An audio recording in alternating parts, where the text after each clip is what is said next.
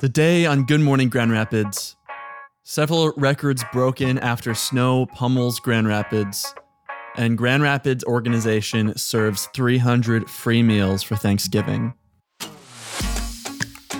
Good morning, Grand Rapids. Today is Monday, November 21st, and this is episode number 43 of the Good Morning Grand Rapids podcast, bringing you a quick news update for the greater Grand Rapids area every Monday, Wednesday, and Friday mornings.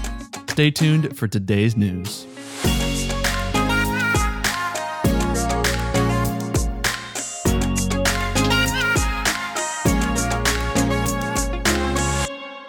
Impressive records have been set by last week's bout of lake effect snow in West Michigan.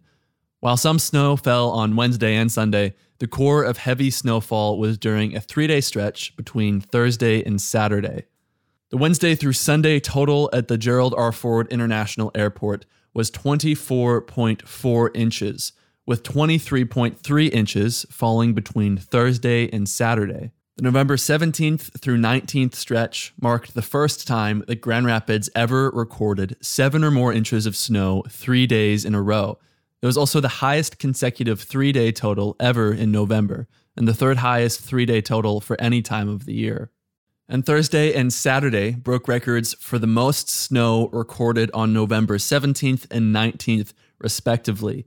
And finally, with November's monthly snowfall at 28 inches in Grand Rapids, it's now the second snowiest November ever recorded. To become the snowiest, an additional three inches of snow will need to fall before the end of the month, as the current record is 31 inches from 2014. Thanksgiving came early for the Heartside community on Sunday afternoon. Grand Rapids nonprofit Guiding Light served up 300 hot meals, which consisted of turkey, mashed potatoes and gravy, green beans, cranberry sauce, a roll, and dessert. The holiday feast is part of the nonprofit's annual outreach to community members and individuals who are homeless or recovering from addiction. Ali Velderman, director of community engagement at Guiding Light, said, quote, "We are honored to be able to provide these meals. So many people invest in Guiding Light it is our delight to be able to share those blessings with our neighbors here in the Heartside neighborhood, adding, It is a special thing to be able to hand over a lovingly created and prepared Thanksgiving meal, especially on a cold and snowy weekend.